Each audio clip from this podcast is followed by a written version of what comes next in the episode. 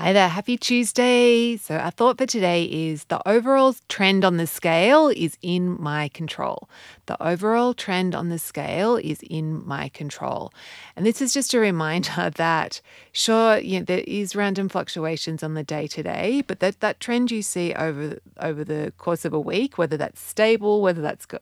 like creeping up, whether it's creeping down, is totally in your control. And one of the things when we do start to weigh ourselves every day is it can be a little easy to kind of go like kind of see it like it's good to separate ourselves our self-worth from the number but we also want to get don't want to get too detached where we're like n- not feeling like we have agency over the number is um, so this is just a reminder that actually you are 100% in control of that that trend and not from a like blame and shame and give yourself a hard time perspective, but just uh, yeah, you can you can influence this, and that it's you you can you you know what to do. um, so yeah, just just to remind yourself like and and just what we want to do is just if things aren't heading in the direction that you want to be head, they want you want them to be heading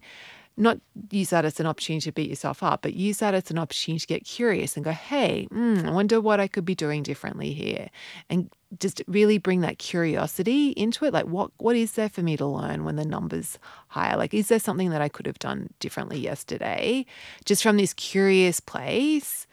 Um,